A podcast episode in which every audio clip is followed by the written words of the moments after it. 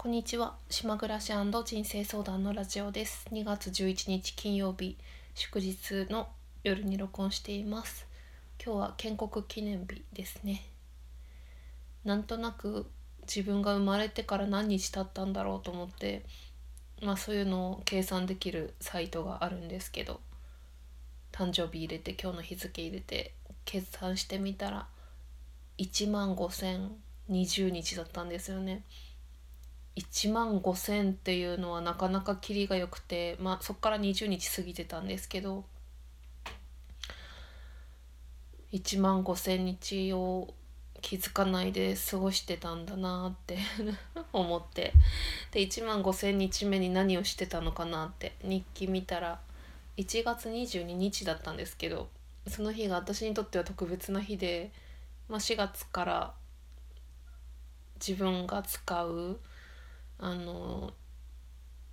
ただパソコン仕事するだけの事務所なんですけど、あとお客さん来て話をしたりすることもあるかもしれないけど、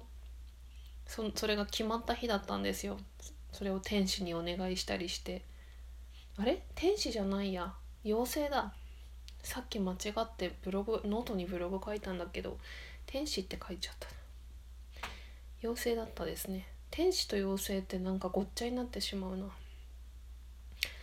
今日は特に話したいことがなくて、私は朗読をしたいなと思って、最近あの時のおじくんを朗読少しずつしてたんですけど、今まだしないのでこの最後にするっていうのが好きなので、自分が一通り喋った後にね、気持ちがいいわけですよね。で何を喋るかっていうと、私は前回のラジオで仮の人生っていう話をして、それは何かっていうと、自分が、コロナの感染症のこのご時世の関係とか、それだけではなくて、今の島の暮らしとか、暮らしは満足してるんだけど、なんとなく閉塞感を感じたような気持ちになったり、つまらなくなって、とにかく遊びに行きたかったんですよね飲みに行ったり遊びたかったのに、店がやってないっていうのでストレスが溜まったっていう簡単な話なんですけど、であの日のそんなことを言ってたわけよ。だからラジオを収録した 2,3 日前2日前かなのは、そういうもう遊びたいっていう、どっか行かせてくれっていう欲求がマックスだったんだけど、もうすっかりそんな気持ちはなくなって、もうあれからって2日ぐらいしか経ってないんだけどさ、だいぶ状況が変わりましてですね。何かっていうと、私あの日の 2,3 日前のそのすごい遊びたくなった夜に、久しぶりに家でねビール飲んだんですよ。もともと外でお酒を飲む習慣があったんだけど、私はあんまり家では飲まなくって、で、特に11月とか12月とかあんま体調良くない時が多かったので、お酒をなんとなくもう飲まなくなったんだよね、家ではね。なんだけど、そういう遊びたい気分になったから、久しぶりにお酒のビール飲んだらさ、飲んでる途中から、私は前から喋ってると思うんだけど、右のね下腹部のお腹が痛くなることがよくあって、飲んでる最中からもうその右のお腹がまた痛み始めて、なんだろうって思ったんだよね。いつも右なんですよ、決まって、いつも同じ場所で。で寝て、8時ぐらいに寝て、朝起きたら良くなってて、でも実は1ヶ月間ずっと毎日気づかないではいるんだけど、気づくと実は毎日痛いんですよね、そこが筋肉痛みたいな感じで。で、病院にも行ったんですけど、でね、その次の日にもう一回ねギネスビール飲んでみたの。また遊びたい気分だったから、家で。そしたらさ、またお腹痛くなっちゃって、今度はもっと痛くなっちゃって、次の日になっても痛くて、それで次の日に病院行ったんですよ。結果なんかよく分かんなかったんですけど、いつも分かんないんだよね、そうやって病院に行っても。だからもう私はもう自分でまた病院に行く用事はあるんだけど、これは多分婦人科系のやつだなと思って、まあずっと前からそう思ってたんだけどさ、子宮内膜症は自分で治すっていう本をメルカリで買いまして、私は自分でちょっと膣トレとかなんか骨盤のなんか体操とかやってみようと思って、明日から今日じゃなくて明日からやって、ちょっと病院が当てにならないんで、どうせ病院ってもなんかその薬とかなんだろう、その薬がなんて言ったらいいんかな、多分あんまり期待できないなって思ったんで、自分で何かしらやってみようって思ってます。まあこういう話すると病院行った方がいいよって言われることをよく言われるだけど、病院には行ってるので、でなんかその本をねパラパラパラって軽くさっき読んでみたんだけど、メルカリが届いたから、なんか子宮がねやっぱ冷えると良くないっていう、まあこういうよく言いますけどね、こう生理痛が重い人とかで、私がそれを読んだ本を読んだら、血液って心臓から一回足に行くらしいですね。で足から上に戻ってくるっていうのが書いてて、だからまず私がいつも言ってるけどさ、足首から下を冷やしちゃダメだって、言ってるわけですよね。足首から下が冷えて血液が循環できないと、その冷たい血液が子宮に行ってしまうっていう、で子宮が冷えるっていう風になるらしくて、で私もう足が冷たいんでずっと、だから足湯もさ、お昼ご飯食べながら足湯、しょっちゅうそうやってね自分で元に戻してるけど、すぐにこう冷たくなっちゃうから、確実にこう血液の巡りが悪いんだなっていうなんか体調不良の話ばっかりしてんだけど、でも私結構ねこの体の話って好きなんですよね、こう体調が悪くても。だからお腹が痛いとか足が冷たいとかいろいろあるけど、でも元気なんだよね。それでも体調は悪いけど元気だなっていうのがあって、それ何がいいかっていうのはね、だるくないっていうのが私にとっては一番重要だなって思っていて、去年の11月と 10月が特別にだるさがあったんですよね。でだるいとねほんとね仕事もできないし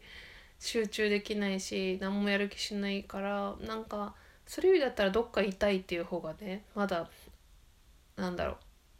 食欲もあったりするし、だから今日なんかお腹が痛くても朝4時に起きて布団に1時間ぐらいいたけど、5時にはもう活動してさ、今日は結構いろんなことしてましたよね、パソコンで。楽しかったなって思ってます。それいいや、お腹の話は。だからだからそんなすごい遊びたいとかさ、飲み行きたいとかさ、なんかそんなこと言ってたけど、それどころじゃなくなって、もうお腹が痛いっていう風になったんで、また一人でいる方がいいなっていう、なんていうかな、気持ちがもう外に向かなくなっちゃったっていう感じに戻りました。それはそれでいいやと思って。あとなんか話したいことあったかな。話したいこと、そうですね、つまらない話なんですけど、ちょっと毒舌っていうか、今日のラジオ短く終わろうと思ってるんで、私ねここ何日かで読んでる本が、いつも常に何か本を読んでるんですけど、読んでる本がライターの方が書いてる本で、その分泌業をなりわいにしていくためのなんかことを書いてるわけですよ。ちょっと誰の本かっていうのは言わないんですけど毒舌になるんで。でそれがすごい面白くって、で書いてあることを私も実際自分でもうすでにできてたりとか、分かるなっていうことがもう多いんだけど、やっぱりそうやってその方が客観的にすごくいろんなことを分析して言語化してるっていうのはね、すごくこういう人いてくれて助かるわっていうか、本当にすごいなって感心しながら読んで、まあ、図書館で借りた本なんですけど読んでたんだよね。ですごく学びになることがいっぱいあって、まあ、別に私ライターをやるわけじゃないんだけど、でもやっぱり文章を書く上でのなんかこととか、あとはなんだろう、仕事への向き合い方とか、まあどんな職業でもそうですけど、何かやっぱり自分にとって学びになることってあるんですよね。で、その方がですね、ポッドキャストをやっていて、なんか5分ぐらいの短い番組でその文筆に関する話をしてるのを、まあ SNS とかを見たらそれを知ることができて、まあだからその方がですよ、だからよっぽど本が面白いってことなんだよね。私がそうやって調べるっていうことは。なんかさ、それってさ、それってっていうか、なんか本読んで、あ、本当にこの人どんな人なんだろうっていう興味を持たない人もいっぱいいますよ。興味を持たない人もいっぱいいるけど、でもその著者の名前を確認して SNS とかを確認して、あ、こういうことしてんだなみたいな、なんか追いかけていく人たちっているじゃない、自分が興味を持って。そういう人ってやっぱすごいなって思うよね。そういう風に行動させてるっていうことだから。そんでポッドキャスト聞いてみたんだけど、洗い物しながら5分間聞いたんだけど、私はそれをなんていうのかな、聞いてられないっていうか、すごくざわざわしちゃって合わなかったんですよね、自分と。なんかね、相性が合わなかったんですよねで、その面白かったらポッドキャスト聞き続けようと思ったんだけど、あ、これ聞けないわと思って、なんか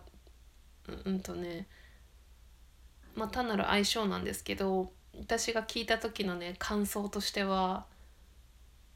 なんかすごく気の強い人が自分をなんか優しく見せようとしてるっていうか、なんとなくこう本来の自分じゃない喋り方っていうか演じてる感じがして、それがすごく私は違和感があって嫌だなっていう。別にさ、そんなことわざわざここで言わなくてもいいんだけどさ、一応まあ簡単なオチはあるんだけど、だからなんか私この人と友達になれないなって思ったんだよね、聞いた時に。友達になれないと思うけど、なれないなって思ったし、相性合わないなと思って。でその人がもし仮にそのすごい気の強い性格をそのまま出してくれていれば、まあそれがまあリアルな友達関係で出してくれれば付き合えるかもしれないんだけど、この人絶対すごくね柔らかい話し方してたんですけど、これ嘘だなっていうのがなんか伝わってくる感じだったんですよ。それで、その後に私無理だと思って、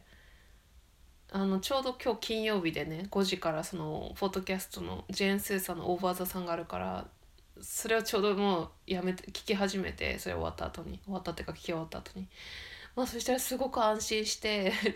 ェーン・スーさんと堀井美香さんの子にめっちゃ安心して、ああよかったみたいな、なんか感じになって、まあそうなんだよね。で、まあ、何が言いたいかっていうと、まあ、これ前にも話したことあるし、まあ、みんな知ってると思うんだけど、聞いてて気持ちがいい声とか、あと聞いてて気持ちが良い話し方っていうのは自分と相性が合うっていう証拠なんですよね。だから話し方が苦手とか声が苦手っていう人とはね、なかなか恋愛にはなりにくい。それは生理的にあんま合わないっていう感じなんですよね。だから声とかね、話し方でその相手を見るっていうのは結構いいと思うっていうか、分かりやすいと思うんですよねっていう話ですよね。っていうのと、あとはなんだっけかな、あとちょっともうやめますけど、あと最後にこれ知ってますかっていうか、まあすっごい簡単なことを言っちゃうっていうか、でもみんなどうなんだろう、意外とやってないのかな、やってるのかやってないのか分かんないけど、ですね、私さっきその子宮内膜症は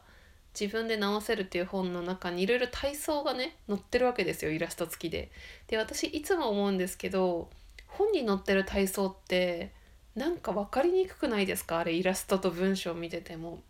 でしかもやりながらさ、それって見るのってすごい難しいんですよね。だからてかやる気になんないんですよね、あの本見てても体操ってさ。まあそりゃそうだよね、情報が少ないわけですからね。文章だって体を動かすっていう、文章とイラストだけだとね、だったらまあ動画とかテレビとかの方が分かりやすいっていうのはあるんですけど、でその時に私のね一応おすすめの方法があって、もう当たり前だよって言われたらちょっと嫌なんだけど、私はねそれを自分で携帯のボイスレコーダーのアプリでその文章をゆっくり読んで、例えばはい、肩を回しますとかなんか椅子に座りますとか、まあ、そのままゆっくり読んで、で録音してそれを聞きながら自分で体操をやるっていうのを、まあ、前やってたこともあったんだけど、まあ、今回もそれにやってみようかなと思って、それをやるとねすごく分かりやすいですよ。これはねおすすめで、もしやってない人いたら試してほしいなって思います。当たり前すぎること言っちゃったんだけど、じゃあまあ最後に朗読をして終わりにしましょう。じゃああの時の王子くんの続きになります。これねいつも読んでてどこまで読んだかわからなくなるからメモしとかなきゃって思ったんだけど、意外と覚えてるもんだね、これ読んでると。なんかメモしなくてもわかった。はい。今日は2っていうところからいきます。それまで僕はずっと一人ぼっちだった。誰とも打ち解けられないまま6年前ちょっとおかしくなってサハラ砂漠に降りた。僕のエンジンの中で何かが壊れていた。僕には見てくれる人もお客さんもいなかったから直すのは難しいけど、全部一人で何とかやってみることにした。それで僕の命が決まってしまう。飲み水はたった7日分しかなかった。1日目の夜、僕は砂の上で眠った。人の住むところははるか彼方だった。海のど真ん中、いかだでさまよっている人よりももっと一人ぼっち。だから僕はびっくりしたのもみんな分かってくれると思う。実は朝日が昇る頃、僕は不思議な可愛い声で起こされたんだ。ごめんください。羊の絵を描いて。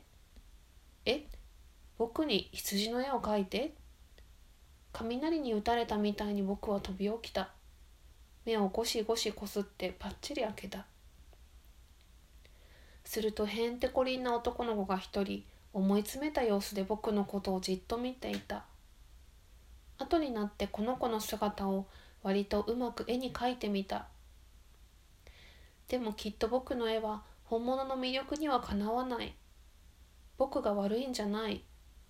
6歳の時、大人のせいで絵描きの夢を諦めちゃったから、それからずっと絵に触れたことがないんだ。中の見えないボアの絵と中の見えるボアの絵があるだけ。あ、そういうことなんだ。まあ、今日は以上になるんですけど、これ主人公が星の王子様じゃなくてこの子が星の王子様なんですね。これ読んだことあるんだけどね、私全然なんか覚えてなくて、星の王子様ってあんまりね内容をちょっと把握していなかったですね。はい、じゃあ終わりにしましょう。最後まで聞いてくださってありがとうございました。